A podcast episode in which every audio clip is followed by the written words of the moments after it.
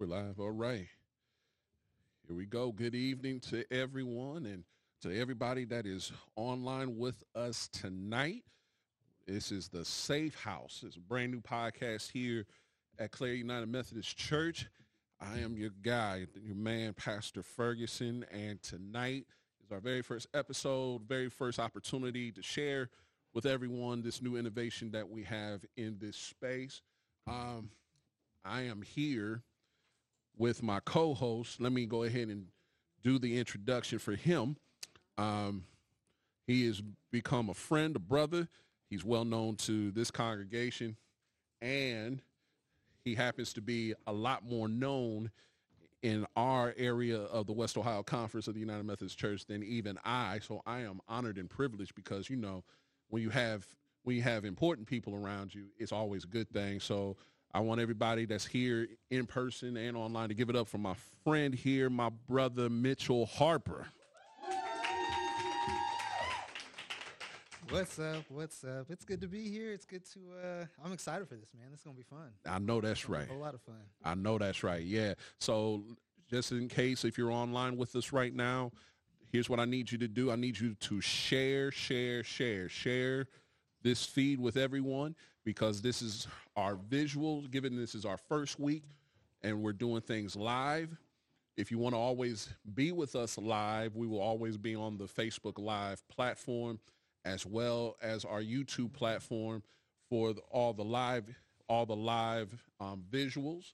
And then, of course, eventually, as everything gets completely set up, we will put the podcast episodes up each time on our podcast platform. We will give more information as the time comes. So we're here tonight to study together, to learn together. The whole point of the podcast and the whole point of this kind of a setup is to engage people in a bigger and a better way, to give ourselves the opportunity to have a space where we can learn, where we can understand, where we can be more and do more when it comes to our walk with Christ. And there's a whole lot of people that, for whatever reason, they just feel as if they can't talk about nothing.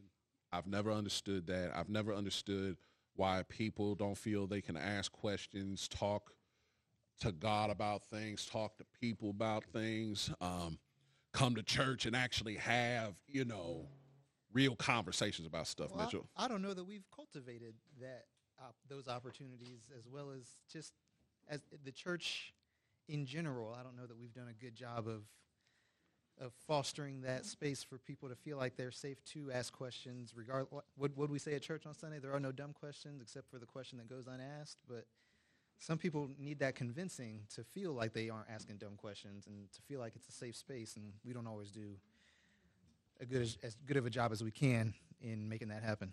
I've always I've just wondered that so many times and I think there's also the there's also the reality that for whatever reason we've been conditioned a lot to say to ourselves that we don't need or we shouldn't ask God questions.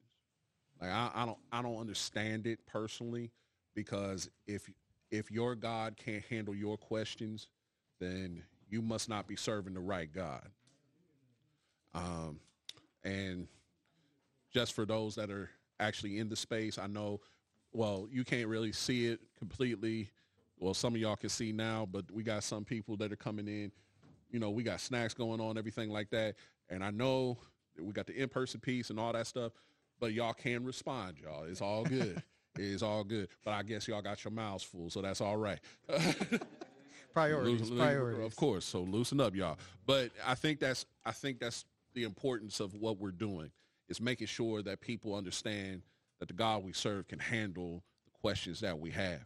So on Sunday, I shared with everyone that um, we would be reviewing, going over um, the message from this past Sunday, and the this past Sunday we're still in this series called NIL Name, Image, and Likeness, and we just started our image section. And for those that are online or those that have not been able to be with us, I would suggest that you would go back and check out the messages, the services, the worship from the past few weeks.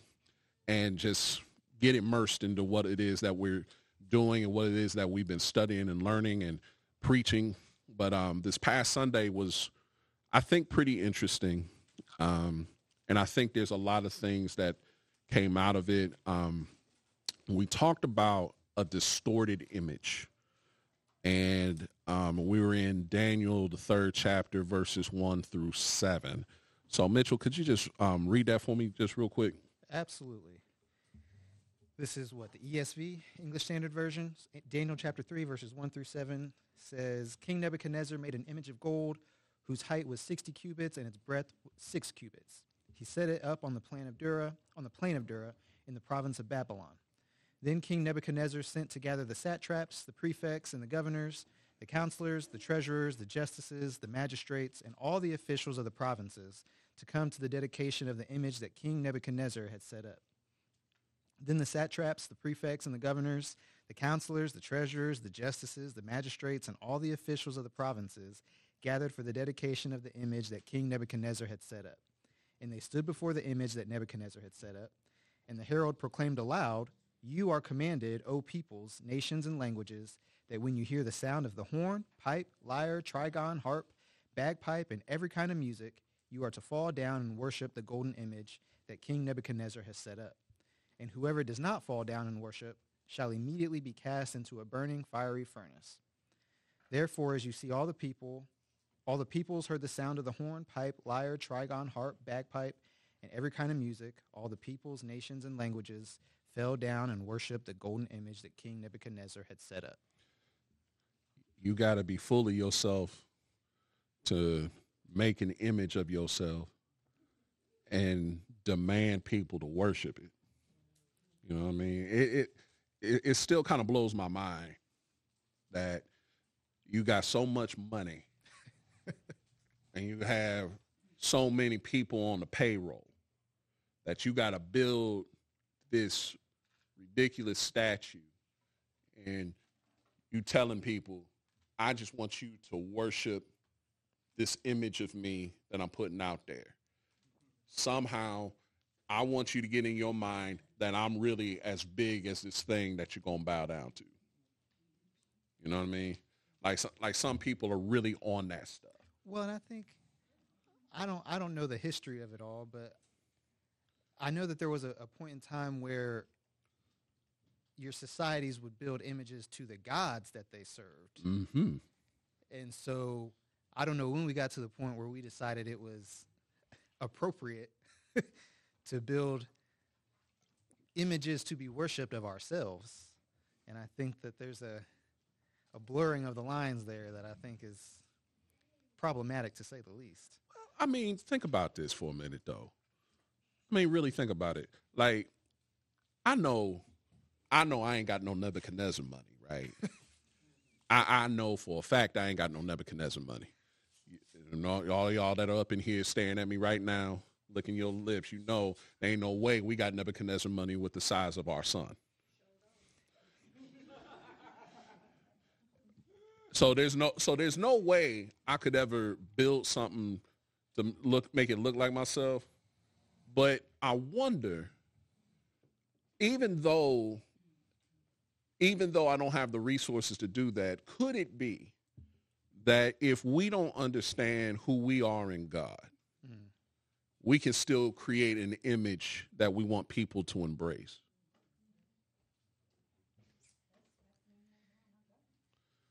Well, uh,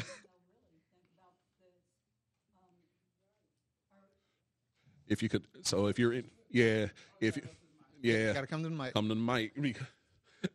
I just want to say that that is what is happening in our government and really throughout the world. You have individuals who may not build physical statues, but they're building themselves up as gods. And they have people, for whatever reason, are following them because they believe what they are saying. So that's how you get the cults. So we see that if you're really listening to the news and really watching the leaders in our large countries, I mean, um, our nations, that's what's happening. So we see it today.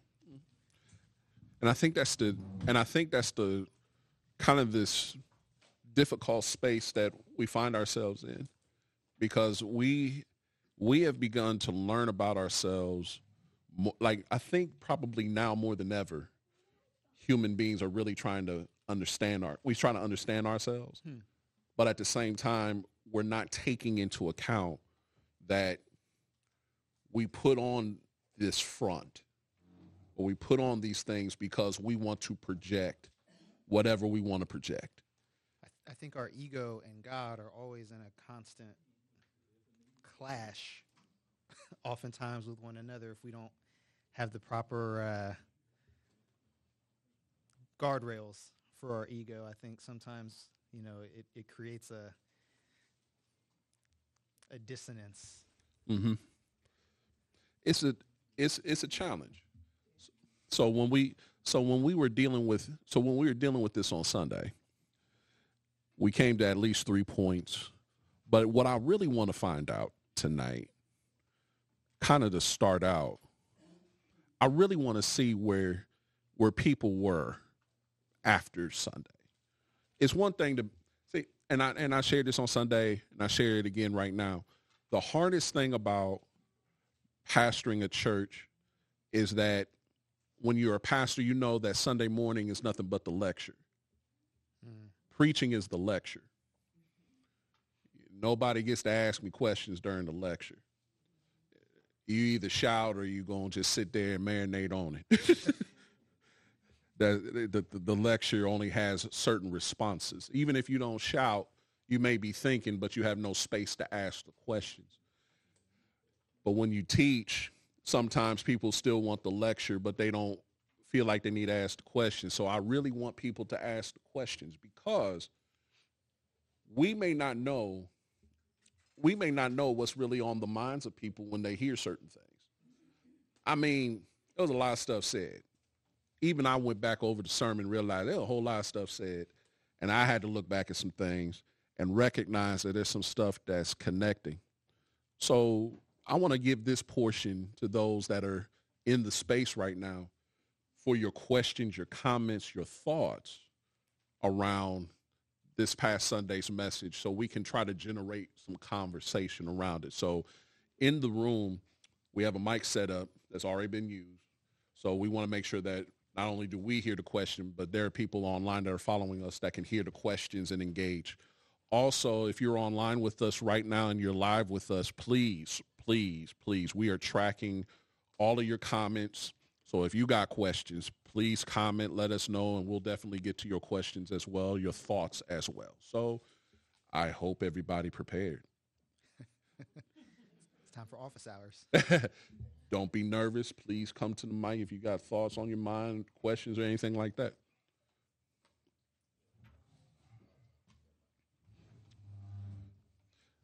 Look, look, praise the Lord. Look, this is this is how you know things are about to get. Could you come to the mic? Come to the mic. Yeah, yeah. Town hall style.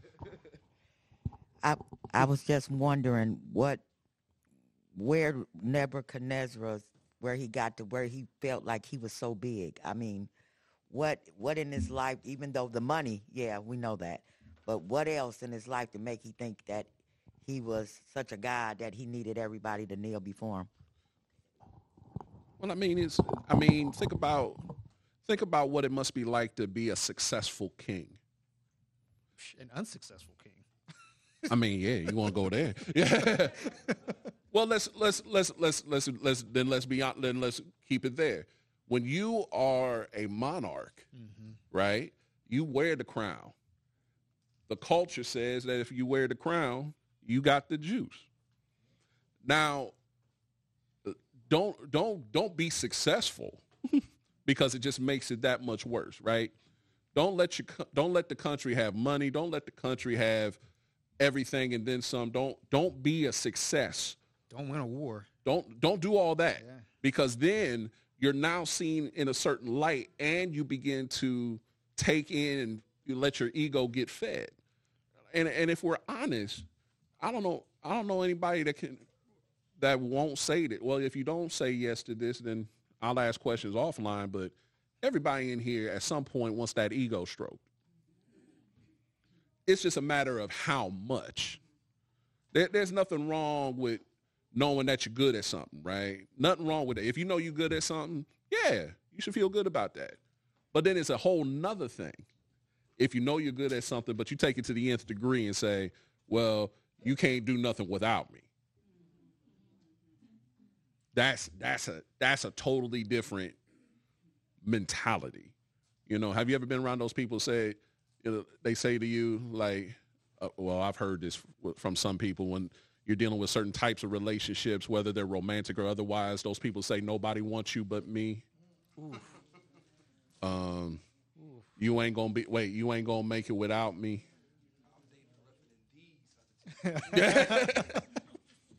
wait, wait. Temptations without David Ruffin or some fake temps. Some fake temps. Yeah. Yeah. I mean, but it's but it's but you see what I mean? You can be great, but what happens when you begin to go to that next level? Nebuchadnezzar took it to the next level because he was seeing the type of success that he had set out. And go back to Daniel chapter 1, when you look in there and you see how they went and captured, they, they didn't capture everybody in Israel. Babylon didn't go into Israel and take everyone. They went in and found the brightest, the youngest, and the best. And the reason he went for them was what? Because he knew that if I can get them young, impressionable, and at the beginning of their talent, if I can mold them to fit in my in my image or into what I want them to be, I know that my kingdom will be successful. And here we are. Everything's a success. Because again, you got to have some cheese to make an image for yourself. Well, well, I think I think we have to also acknowledge, and again, not to get too far into the weeds, but like an ancient king is is the conduit for for whatever god that community worships. There you go. And so if he's out here conquering other other communities, that's a win for for for the God that has put him in the position that he is in. And so you start to blur those lines a little bit between I am the ambassador for God. It's a very short distance to I am God. So you know that ego trip can can happen. And when you have the means to support that ego and when you have the yes men to support that ego it's a it's a toxic mess very quickly. Extreme mess. I appreciate you uh, touching on that because that's a perfect segue to, into the, the, comment i was getting ready to make. Um, the egocentric nature of monarchs just like pastor just touched on is not new, even in this particular passage. There was a blueprint already set. Thousands of years of Kemetic kings believed they were gods. All the way up into Herod, who, who was, um, and even beyond. We, we, are dealing with the Babylonian kings now. Um, but all of them, their ego were, was, was beyond just egocentric. They believed to be gods. And it was not a, a stretch to believe that I should have a, um, a monument that spoke to, to my accomplishments, not just my, not just my accomplishment, but to the reverence that I believe that you should have toward me and what I am. Um, my question is, is why is it still this way? As you touched on it, um, we're still seeing these monuments. Statues are still being put up. Um, you got a whole building dedicated to, to these monuments and statues of ourselves for every every sport known to man. And and and we we don't see it the same way. We don't view it the same way, but it is the same thing. So there is a there is a practice in our country specifically that happens when we attempt to take the starch or the power out of a message or a messenger. Be careful when you deify people because then it takes away the power and the potency of the message. So everybody on the planet knows about the Martin Luther King Jr. Memorial, right? Right. Now, I got a whole picture in our house. Family, uh, family friend went to the dedication, took a picture of Martin's kids touching the monument. It's a beautiful image, right? But here's the problem. The problem is that now that he has been deified, people find a way to take the message that he gave and water it down. So when we so when we put up images that do not show the reality of who that person really is. Like now mind you, I went I went to the I went to the monument. I went to the monument with a few of my brothers. It was a powerful image to see all that stuff in DC, okay? But I also realized that there are a whole lot of people right now that when January comes around, they will be quoting Martin Luther King Jr. and they will be quoting him based upon things that they can handle. And they will not quote him according to the things that made him most controversial. Mm-hmm. Nobody wants real images of real things and people. They want to see what they can what reverence and handle. You got the you got the um you got the um, statue of Michael Jordan in front of the United Center, right? Yeah, he won six championships. Probably the greatest of all time. But when you see that image, you're not talking about the fact that he got gambling issues. You're always looking at the image of what? The player. You're not talking about how bad of a GM he was. Come on, man. Let's talk. Yeah. Th- This is not even in the weeds. You see that image. You can't, You don't talk about how bad of a GM he was in the league, how bad an executive he was in the league. No, you talk about him winning six championships, going six and zero in the finals. You see what I'm saying? Every time you see that image, that's all that comes to your mind. You don't think about none of that other stuff. That's what happens with images. I only want you to see what I want you to see. Nebuchadnezzar was not going to show people that he was insecure. And I think, and, and again, I, this may be out of left field, but we also have to talk about the social dynamics that come with someone who is capable of whitewashing their image, for lack of a better word, um, and someone who devalues the image of the other people so much that he doesn't respect them enough to understand that in spite of this beautiful image that I've created, that there is an actual human being behind this who does have flaws. Like like I don't respect you enough to think that you can see past the veneer that I have created. And uh, to to the question, to to the point, I think you wonder why that why that's still happening today and like we have to get past the fact that like a couple days ago we just had terrorist attack Israel again like like this this happen it's it's going to happen constantly because we don't appreciate the image of God that that's within each of us mm-hmm. that's within each and every one of us and until we can do that there are always going to be people who value their image greater than other people's images. And if that goes unchecked, then I mean, yeah, Nebuchadnezzar is capturing people out of Israel, and they're dropping bombs on Israel today. Like, you know what I mean? Like, it's not. We're we're not doing anything different. We're not doing anything better. So check this out. Y'all that are in here, some of y'all got your notebooks. I need y'all to start taking some notes because I'm going to bring up something here. The image the image piece, you can actually find the image piece dealing with Nebuchadnezzar in the way that he named four brothers. Mm-hmm. All right?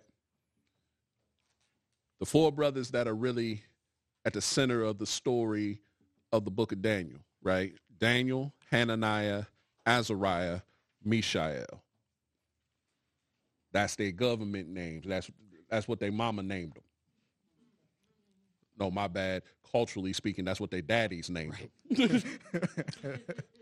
we we still teaching. That's the their daddies named them. Okay. Now listen. Now listen to the to the meaning of of the names. Right. Daniel means God is my judge. Hananiah means Yahweh has been gracious. Azariah means Yahweh has helped. And then Mishael means who is equal to God. As in as in the question. I was going to say, is that a question or a That's the question, Okay, yes. all right. Who is equal to God? Now, in all those name meetings, you do not see or hear or witness anything about the names of these four making themselves equal to God.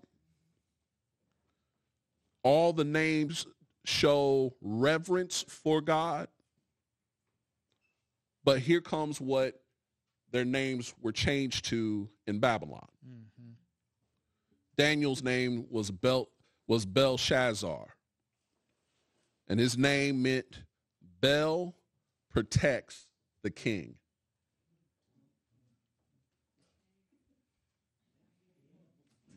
I, I, look, look, I, I like when stuff starts marinating. Look at y'all.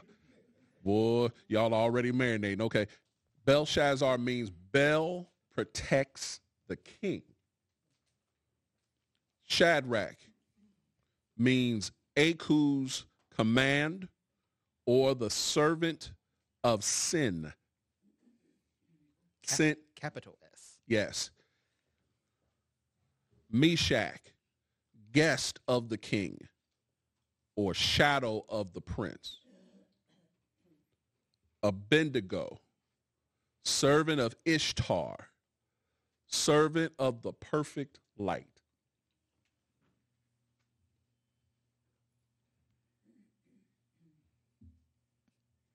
I feel like we could have a whole conversation just on the on these names alone. We could have a whole conversation.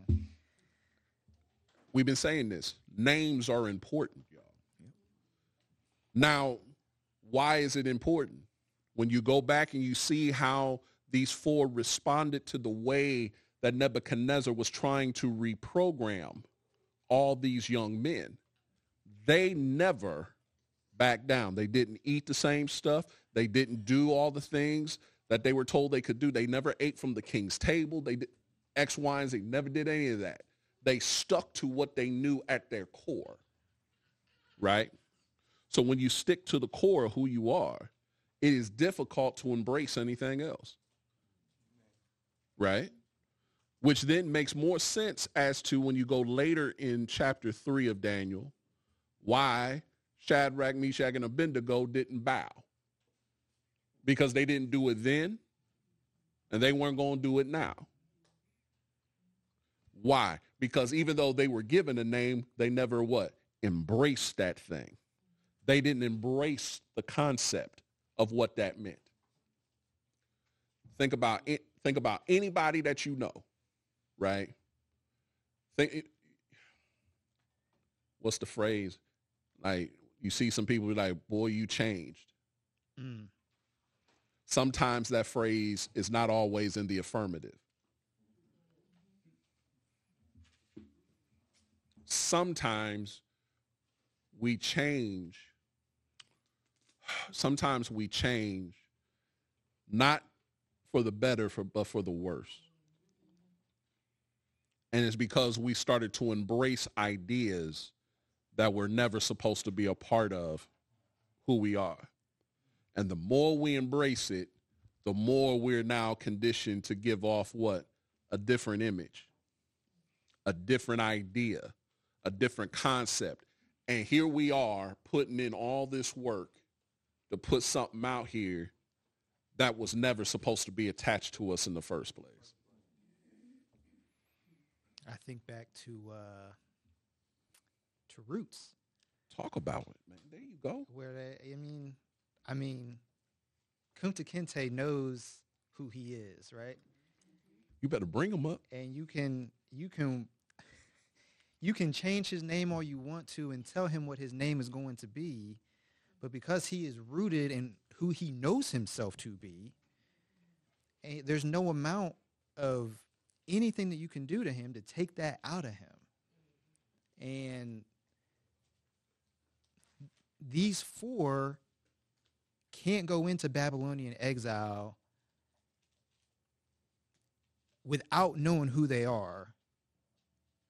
Otherwise, Nebuchadnezzar changing their name can change their entire identity because of what the names mean. You know what I mean? Like, like, and sometimes you go along to get along, but they didn't. And I think that, I mean, that you can change my name, but I know who I am.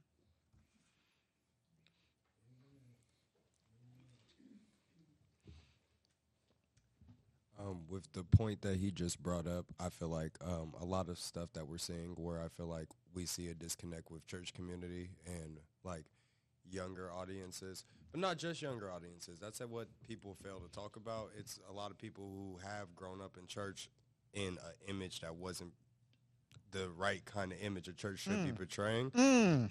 and that has distanced them from God. And a lot of them, it takes a lot of time to jump back into that. But I guess what my question really is is, is it really? I feel like it's irresponsible to go along to get along, if that makes sense. Because I feel like that's what we're seeing today, where why God isn't preached and why people are allowed to believe cer- certain things so long and get so much aff- affirmation with them when they're sinful or detrimental to their like soul or their spirit. Boy, you better talk, man. Mm-hmm. That's a, that, that's a little, yeah, that's our God's son right there. There. that boy, that boy came with it. This, and this is why we're doing this, because you gotta, you gotta feel safe enough to go ahead and just call it for what it is. A lot of things, a lot of stuff that we have in church culture. I'm going to define it. There's a difference between church culture, um, the organization called the church and the organism that's the church there's a di- there's a difference in all three part of the reason part of the reason we have that struggle is because we've put more weight on church culture and the organization of the church than going back to the DNA of being the church one of the points one of the points that I brought up on Sunday based on this question, what causes us to gain a distorted image of self is the very first point, placing more weight on position than purpose. The church, the church, and we have to own this, y'all. The church as organ as organization we placed more emphasis for years on how many people came into our churches, the type of folk that were a part of our churches. Can we talk about it? Can we really no, can we really talk about it? Well, I'm gonna I'm gonna talk about it whether you like it or not. We placed we placed a lot of emphasis on who had the money in the church, who had the giftings in the church, all this stuff. And in doing so, we alienated so many people who just wanted to encounter God. And we have to own it. Amen. We got to own it Yeah, absolutely. because we place more emphasis on whether or not we had position, placement, importance in the life of the organization called the church. Right. Even Bishop Palmer brought this up, I think, at annual conference, and and, it, and the whole house got silent. But he talked about how the United Methodist Church always placed so much emphasis on the fact that we were the largest denomination in America and we had the majority of people coming and all this kind of stuff across the country. And now we've seen such a steady decline, not just in churches across the board, but within our own denomination. And so the things that we hung our hat on forever, it's just not working anymore. It's just, and look, let's get deeper. In the black church, we can't hang our hat on talking about being connected to the civil rights movement if we ain't doing nothing now. That's called history. You see, you see what I mean? And, and, and I don't have a problem with talking about history, but I do have a problem when we continue to go back and act as if we live there. We don't live there no more.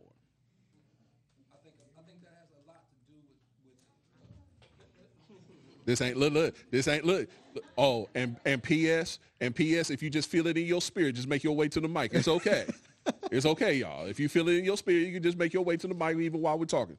But that these things are very important because we have we have to make sure that we're giving the right kind of image to the world that is not about us, but it's about the God we serve and that we are trying to represent Christ in the best way possible. You touched on the organism of the church. There's a word that um, uh, our mentor loved to use, especially with me, and it was anthropomorphism. And what that means is giving human-like qualities to God. And the human aspect of the church is what's been missing. The feelings, the uh, church is referred to, the church in the Bible is referred to as a bridegroom. And and and when Christ comes back for that's what he's looking for is uh, is is the bridegroom without a spot or a wrinkle. Um, and you just touched on it. The organization and the culture of of um, of church has has completely overshadowed um, the the human element, the the likeness uh, of of God, how we're supposed to act towards each other, how we're supposed to act towards the people that are searching for for God. Um, not trying to get too far away from what we're talking about right now. It's easy to see how that's lost, especially we're dealing with, with Nebuchadnezzar and, and how he's dealing with these young folk um, in, in, in his image, how, they, how he wants them to view him. How do we combat that? Because we're still dealing with leaders in the organization of church that have really hijacked, um, for lack of a better word, the the minds of of young people to to the point of where um, we don't need to be in church. We don't need to be in fellowship. We don't need to be in Bible study. We don't need all of these things that we know for a fact is necessary to be closer. Because the word says to study to show yourself approved. But we don't feel like we need to study because we have all of these images and these likenesses that's telling us, no, no, you can you can sit at home and, and still get the same thing. How, do- how do how do we how do we deal with that? So, one, only one pushback I would I would give to that is to say that it's not just the leaders in the church that are creating that. It's That's right. it's it's everybody. It, it's it's it's from the person who doesn't who who has turned their seat in the sanctuary into that statue of Nebuchadnezzar. It's for a congregation that has tr- turned their church building into that statue of Nebuchadnezzar. you talking in here. It's for a collection of churches that have turned their denomination into that statue of Nebuchadnezzar. It it has permeated the entirety of what we do is to make sure that you know because we because we feel like we are the only way which we are but when you get into that aspect of the way that we do it is the right way i think speaks to your point a little bit where we got to hold the church accountable for why people don't feel like they are welcome to come here and learn and to be challenged and to feel safe enough to ask questions because we have created an environment that doesn't always allow for people to come as their full authentic selves. Because because there are people amongst us and I'm and it's nobody in particular right? But we each create our own gates that we keep right? And so again whether it's whether it's the pew whether or not it's because it's my grandmama's name that's on the fellowship hall like it's always something that we don't want to let go of to to build up the to keep the main thing the main thing mm-hmm. right um, so that, that's all i was going to say don't Nah, you nah, you you said you said it all really. The the only other thing I would bring up too is the fact that um, when we uh, let me say it this way. There's nothing wrong with taking pride yeah in what you do as a local faith community. correct It becomes problematic when what you do becomes your identity. yes well said Explain that. So, so if I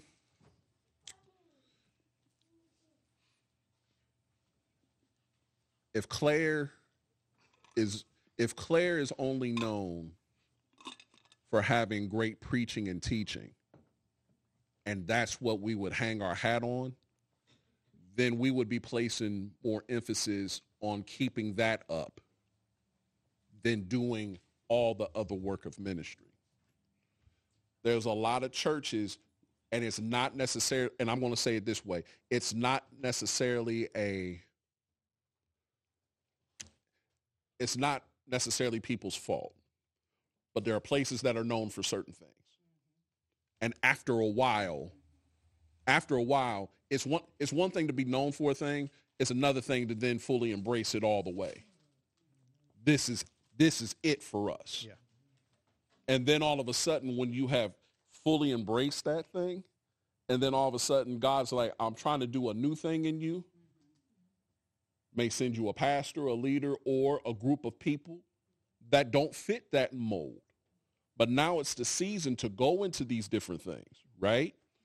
What happens? You end up having fights. No, it ain't pushback. no, straight up, this ain't us. Now, I- look, I've been look, I've been at this too long now. I've been I've pastored too many churches. I pastored a church. No, let me say it right. I was in the position as pastor of a church where they said they wanted to be progressive in ministry, but got mad because we decided to do something simple like wave at folk that were passing by the church because we said, hey, there are folk in this life that don't see people's smiling faces. And there were people that decided to say that it was a disruption to the Sunday morning experience. Wait for it though. We were outside where the people are passing by. It was a church that was on a main drag. And wait for it, it was young adults that wanted to do it. And they don't we don't do that. And even to this day, it still gets me angry because they, we don't do that. Well, cool. You don't do that, which means that you are content with having a country club. And if you're content with having a country club that pays dues, and you don't even do that well. I, I, I, just came from a I just came from a retreat, and I'm not supposed to say this to myself, but preach, black man.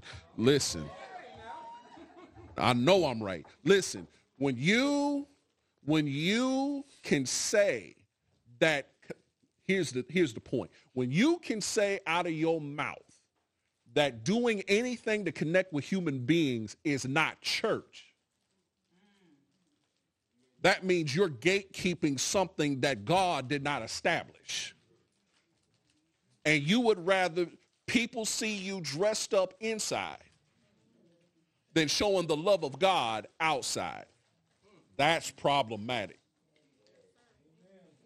And I, oh, go ahead. Go, no, go ahead. No, I, go ahead. I was going to say this because I know that brother here wants to wants to say something, but uh, but I think we got to talk about how, and this is this is part of the ego conversation, but like we we all need to go to therapy because we're just projecting. Talk, man. On, like we just projecting on each other for for no reason, and because because I'm uncomfortable doing evangelism this way, or because I'm uncomfortable worshiping this way. It is now my responsibility to make sure that it doesn't happen Talk, man. because because my projection is is the only I can't get past that. Like I'm projecting onto you because of my insecurities as to how I want to do evangelism. And if we, you need you need to go to therapy, bro. Like that's all I can say. Like and this and this is the and this is the part where we say as a as a as a moment of commercial, you can't have Jesus and a therapist. right. Bec- because because some because some of us need to know that you show enough need Jesus and a therapist. and you need to thank God that some of us have Jesus and a therapist. okay, come on, man. Um, I just actually wanted to touch on um, his point uh, that um, I feel like younger people, like I, I feel like there's Nebuchadnezzar's. Like, yes, we should focus on like reformations within the church to make sure that we are not losing sight ourselves. That's where it starts to be able to spread. But I feel like outside of the church has become a very, very big like thing because I feel like in certain aspects, you can say your government, you can say school systems, you can say society in general have been in ways Nebuchadnezzar's because there's ways that they want you to act and go along with things, to get along with things. And I feel like there's a lot of people, honestly, that are not with that. Like I feel like a lot of people do like have some sort of love to God, some sort of morality that pulls them towards God or some sort of like calling that they have. But they are from some from getting canceled, from bullies, from um, getting in trouble, prosecution, whatever. They are scared to go after that because again, it's like they're just going along with things even though they don't hold the views themselves. And I feel like it's a bigger majority than given credit. But I don't, as myself, see any way of combating that. And I feel like that's where a lot of other people get stuck, but they don't reach out and like ask people what to do about it. So let's look at the, let's look at let's look at this scripture in Daniel three around um, let's go to let's go to verse 15 because I want to because I think we can address this plus a few things. Daniel 3 verse 15. We'll start there. This is after Nebuchadnezzar finds out that um, Shadrach, Meshach, and Abednego didn't bow down. Okay.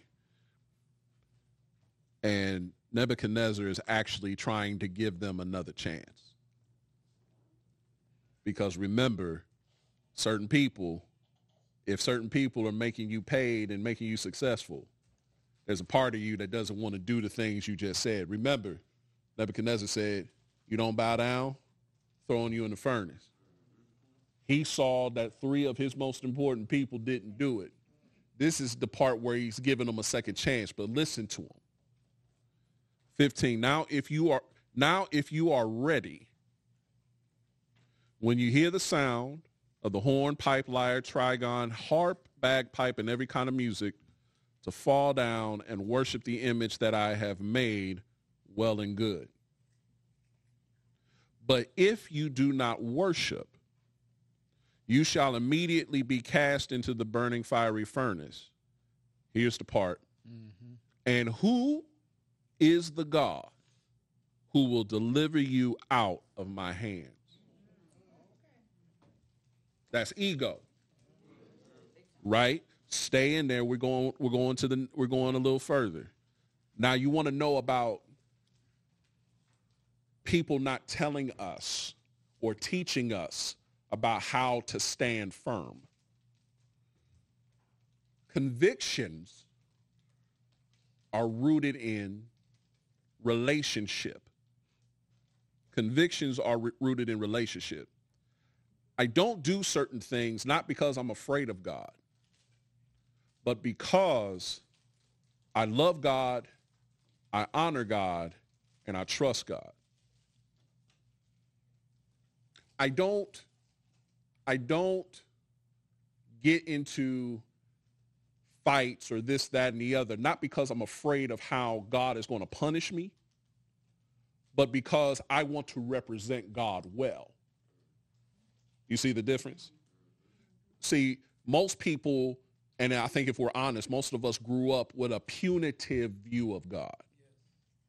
And because we grew up with that punitive view of God, the first thing that happens is if I do this or this and I'm out of God's will, God's going to punish me. I want you to listen to these brothers, okay?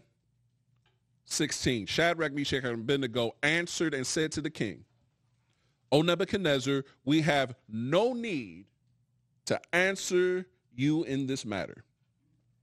If this be so, our God, whom we serve, is able to deliver us from the burning fiery furnace.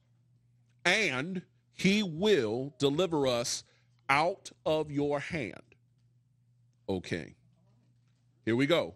But it's 18 is the shout. Not this other stuff. 18 is the shout. But if not, be it known to you, O king, that we will not serve your gods or worship the golden image that you have set up. Here is where we fail. The reason people, I'll, you didn't use this term, but I'm going to use it. The reason people sell out is because they are not willing to sacrifice anything of worth. Nobody wants to go through pain. That's why I tell folk, if you say that you are called to this thing called ministry, you are calling yourself to a path that eventually you're going to have to stand and die on it. And that is why I don't take anything from anybody anymore. Because the first question that comes out of my mouth, what are you willing to sacrifice to do this? I'm gonna play devil's advocate just a little bit. Go ahead. I think on the on the inverse of that, on the flip of that, the only thing that some people are willing to do is die. Mhm. Because you got people who, well, I'll lay down my life for blah blah blah blah blah, but then don't know how to talk to their neighbor, Right, don't know how to be hospitable, right. don't know how to ask for forgiveness, don't know how to show grace, don't you know like more than likely most of us are never going to end up in a situation where that's the cost. Should we be ready for it if that is the cost? Yes. But I think that we, we miss the mark so often because we only assume that we have to be prepared for the worst when we aren't willing to do the everyday stuff that, that helps prove our conviction. You know what I mean? So here's so so let's take it another step. We're actually saying the same thing. Yeah. Because there is a death involved. Mm. Because when I engage with you, Yeah, there it is. you see what I mean? Like when I when I engage with you, I'm not coming to you as Dr. Ferguson. Yeah. You see what I mean? I'm not coming with all this stuff. I'm coming to you as a brother in Christ that has something to offer that even my books and my book learning can't always offer. Right. You see what I mean? And I think that what we have done, we have dismissed so much stuff because we we bring this thing. We bring whoever we are to this thing. And look, I, I'll tell everybody, I'm an introvert. But sometimes when people I meet, guess what? Even the introvert has to die sometimes Yeah. Yeah. so that I can what engage people, meet with people, embrace people because some people that are coming, they don't need to hear me in the pulpit. Some people come, they need a hug. And I tell people all the time, I know my personality. I don't always want to be around people. But something has to die so that if God has placed me in a position at that time, I have to be able to say, if I say I love God and God says, give this gift freely, then guess what I ought to do? As it was given to me freely, what am I supposed to do? And if I don't let that die, then I'm still not, I'm not standing on any kind of conviction whatsoever. So there, there, there's always going to be a death involved. Mm-hmm. It may not be to this extreme, but there has to be one because ultimately people should see Christ, not you. Mm-hmm. Because if all they see is you, then guess what? That's all they're going to get. That's it. And and that's a and guess what? I don't care how nice you are, how good you are, whatever. If all they going to get is you, they in a world of trouble. So the thing that kind of jumped out at me when we got on this topic about selling out is I think there's a flip side to this, and there is we put ourselves in a position as a church that people then think out of their faith that they have bought in Okay. to a mm. concept. I like that. I like that. And so in buying in, right, with my money, my time, my talent, my children, my my whatever, whatever you sacrifice to be that thing in the church, right? I can't be a sellout because I gave it all for God. Yeah. Mm. And I think that there has to become a safe space where people can come and, and, and, and have these conversations. But when we go back to the place of, well, our way is the only way, most of the time people only make that statement because they're afraid to have the conversation about another way because they can't defend their way because they don't understand their way. So that's it. No, that's good stuff. No, that's that's, and I'm glad that you. and I, but, but here's the but here's a, but that but that but to understand that statement comes from a very real place, because like like I shared before, three different types of things we deal with in the church: church culture, organization known as the church, and the organism. When you have church culture working with the organism, people can feel that because I gave all and then I didn't get a return. Let, let's let's let's put it like this. The difficulty of being a pastor, not just in a not just in a COVID era, but in a in a general sense. Well, let me say it, let me be even more clear, more explicit. Being a pastor that is committed to pastoring people. The hardest thing in the world is when you're in a culture that wants you to be something that you are not at all at your core. One of the things that we don't talk about is when people are called to this thing. God didn't call my credentials. God didn't call everyone around me. God called me. And that's all the things that come with being me. When we go into environments that do not allow you to be authentically you, and we perpetuate that thing from the pastor to leaders to others. And we give the wrong ideas and the wrong image of who we are supposed to be as the church. People get harmed in the process. And when I mean harm, I'm talking about bad theology. I'm talking about people all of a sudden feeling like folk have failed them because you're supposed to be this. Well, who told you that? You know what I mean? We, as a family, we done gone through a whole lot of stuff. This is this is a, kind of a personal moment, but it is what it is. Y'all done heard me say a whole bunch of stuff. But part of the reason I have become so dogmatic and so this way now that I'm in ministry is because I was a part of church culture and the organization of church that said, if you do this and you do this and you do this, they got to embrace you. I got four degrees. I knew how to do, listen, y'all, I know what I am today, but back in the day, I look, I dressed the part. I did all that stuff. I had look, robes all down, everything like that, the whole nine. But the thing that was being dressed up was I was being I was allowing myself to dress up and not be authentic.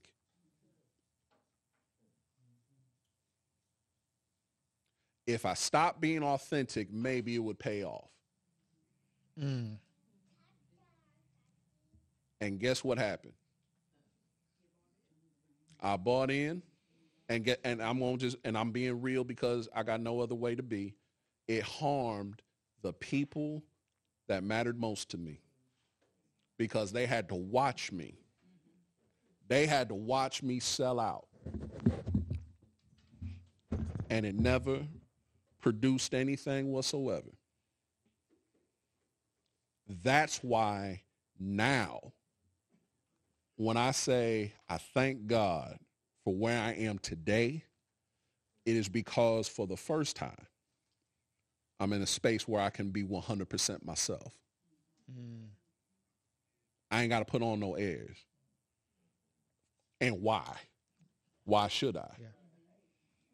There's a, this is not an original thought, but when you were preaching on Sunday, I wrote this down because it, it just came to me, but it said, being authentic is an act of resistance. Yes, sir.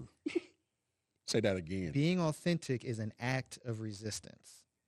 Because again, to your point, society wants you to show up a certain type of way, regardless of how much you pare down what society is, whether that's church society, whether that's society at large. Their goal oftentimes is to get you to show up the way they want you to show up. Being authentic is an act of resistance. So if you know who you are, be who you are because you're made in the image of God, right? What, was, what was brother's name?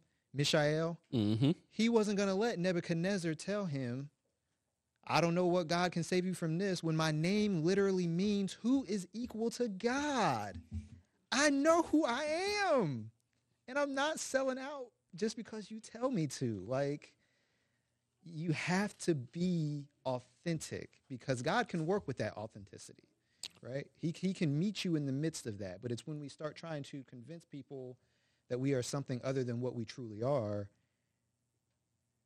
is when we run into when we run into issues when we feel like we got to build statues to ourselves so people look at us the way we want them to to look at us and and here and here's the payoff right when you know who you are in god because let's let's be clear who you really are begins with you having a real honest relationship with god.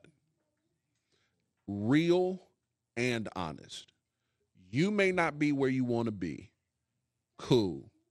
And i'm going to say that again. You may not be anywhere near where you want to be right now. But I know this. if you're honest enough with God to say, God, I know that you got more for me and you're trying to get me where I need to be. Help me to get there. God will get you there. God will get you there. Now, here is the payoff, though, of being authentic. Hear the word of the Lord again. Mm. 19. Then Nebuchadnezzar was filled with fury, and the expression on his face was changed against Shadrach, Meshach, and Abednego. He ordered the furnace heated seven times more than it was usually heated.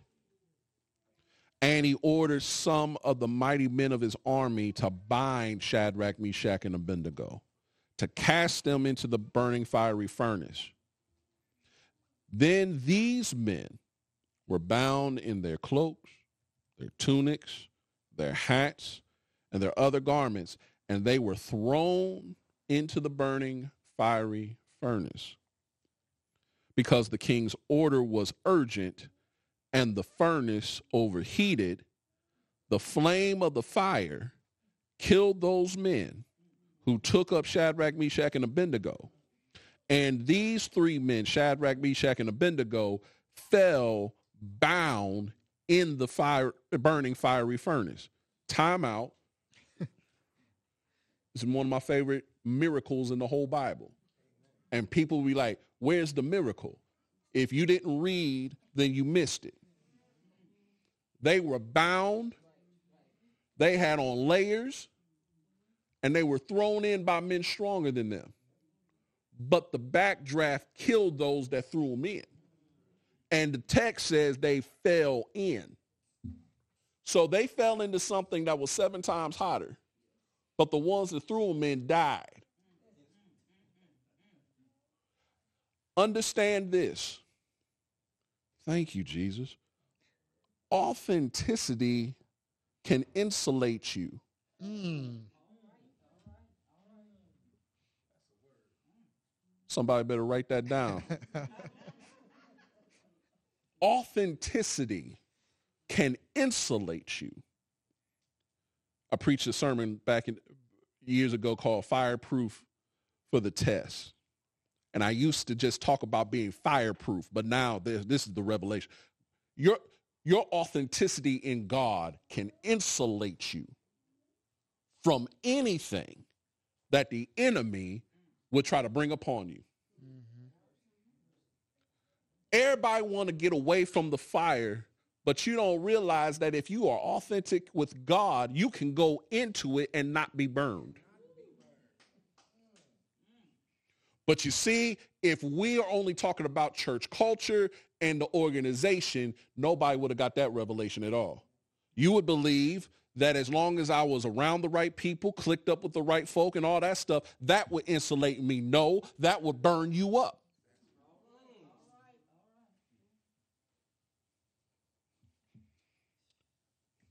No, go ahead. You preaching. Go ahead. Go ahead. You can't allow yourself.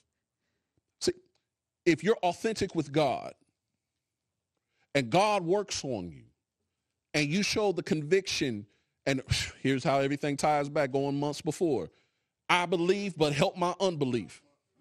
That's authenticity. You ain't got, you showed up because you believe God can do anything in you, through you, for you. That's why you showed up. You didn't show up to church. You didn't show up tonight just because someone told you to. You showed up and made a sacrifice, be in the space because you believe God will meet you wherever you are. That's why you showed up. I don't care what snacks we had. That's why you showed up. You buy most of y'all buy your own snacks, okay? right?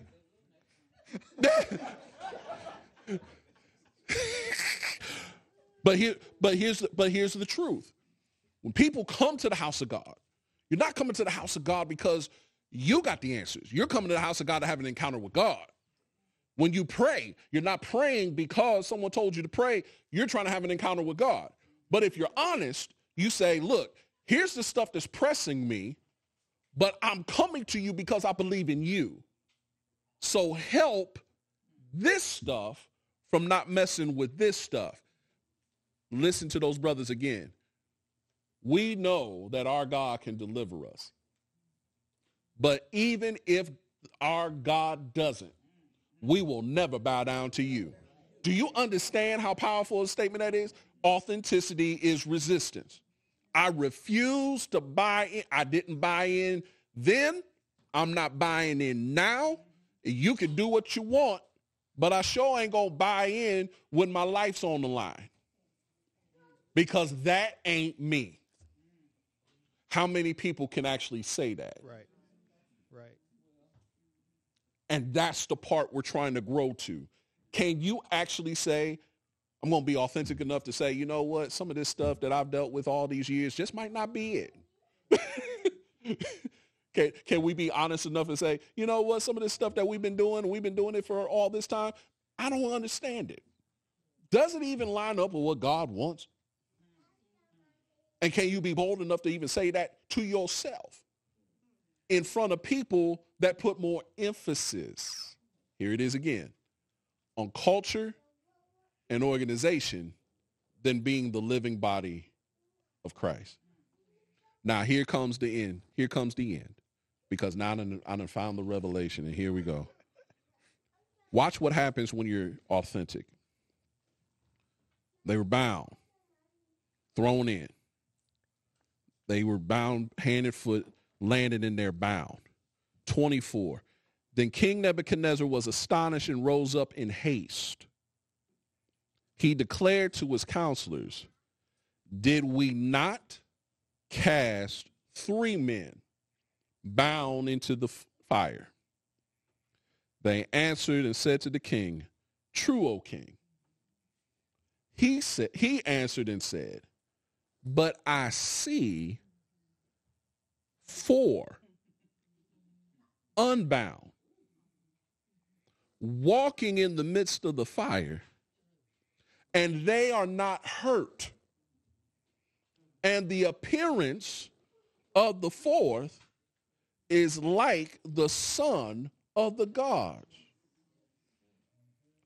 Then nebuchadnezzar came near to the door of the burning fiery furnace he declared Shadrach, Meshach, and Abednego, watch this, servants of the Most High God. What? Didn't he say, who gonna save you from my hand? Mm-hmm.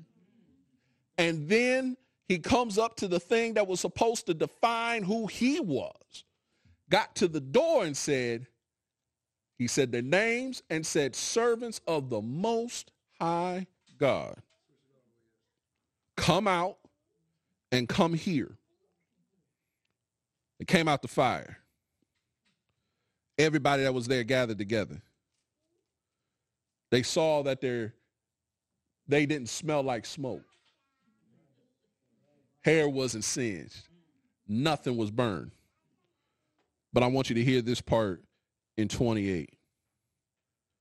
Nebuchadnezzar answered and said, Blessed be the God of Shadrach, Meshach, and Abednego, who has sent his angel and delivered his servants who trusted in him and set aside the king's command and yielded up their bodies rather than, to, than serve and worship any God except their own God. Listen to his change in tune. Yeah. Therefore, I make a decree any people, nation, or language that speaks anything against the God of Shadrach, Meshach, and Abednego shall be torn limb from limb, and their houses laid in ruins. Here it is. For there is no other God who is able to rescue in this way. And on top of that, watch this and the king promoted Shadrach, Meshach, and Abednego in the province of Babylon. So when you actually hold fast and you stay who you are in God, even the people that set up stuff against you cannot deny who God is. That's why you go through to be a to be what? A representation of what God can do. Don't worry about the flames. Know that God has got you in it.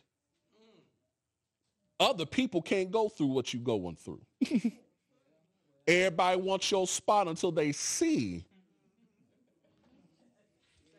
Yeah, because because we talk about a gold statue. You turn up that furnace seven times higher, Talk, man. That statue gonna melt in that fire. Yes, sir. So I'm just saying, I'm putting y'all in the fire, and y'all ain't burning up. When I know that this image I've concocted of myself will fall apart like that. Ain't that something? So hopefully tonight, if nothing else, gather this in your mind. And I'm and we're gonna end tonight. I'm gonna I'm gonna just drop these quick pearls and then we're then we're done for the evening. When you understand your image in relationship to God, other portrayals will not intimidate you.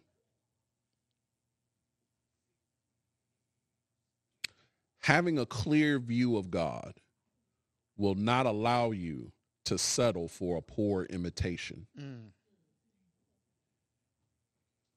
Commitment to God will fireproof you through every test. And ultimately, when real power arrives, poor images must bow down. And if we was in church on Sunday morning, we know how it would close. At the name of Jesus, every knee shall bow. you know. But it's the truth. When real power shows up, Mm. everything got to bow down. Even Nebuchadnezzar had to bow down. Didn't we throw in three? Bound. I see four walking around unbound. You don't have to settle for a poor imitation of, a, of an image. Get rooted in what you're supposed to be rooted in. Amen. Amen. God bless you. Um, Mitchell, could you do me a favor tonight and pray us out, and then I'll give quick announcement after the prayer, and then we will be done for the evening. Let's go. God, we thank you for this day. We thank you for this opportunity for us to gather together and, and to uh, just start tearing it apart. Get in, dig into this word and, and tear it apart and, and understand it better so that we understand the image that we've been created in, Lord, and so that we don't have to fall for any of these distorted images and, and help us to see ourselves through you and see you through ourselves and, and, and understand that we're in this together. We, we, we are a team and, and we, if we hold fast to each other, we can overcome whatever flames they may try to throw us into. So we just, uh, we thank you for this opportunity to do this. Thank you for this opportunity to do something a little different. And uh, we just ask that you continue to be with us as we do this, as, as we go out from here today, as we reconvene at a later time. But uh, we, we just want to say thank you for, for where you've put us and what you've allowed us to do, Lord. In your son's name we pray. Amen. Man, so we're grateful for everyone that's been online with us tonight, everyone that's come tonight. This is the format that we're trying to go with going forward in our Bible study. So we're thankful that you've been with us this evening. Thankful for everybody that's been online with us. As we get ready to do more with the audio piece, we're going to give out the information as we get everything finalized and set up properly.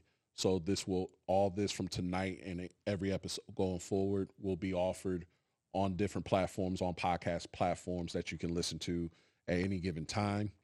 And also, if we get it set up right, possibly by next week, we're we're we're not going to s- stay with it necessarily. We'll see how feasible after we kind of review things, but we will have a call-in option for those of you that follow us online and you will be with us online.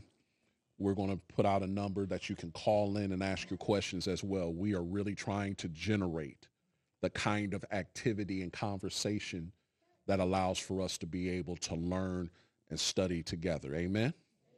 Hopefully this has been a blessing to all of you in here and to all of you online. God bless you. And we will see you Sunday at 10 a.m. and then back here for our study next Wednesday at 6.30. God bless you. Amen.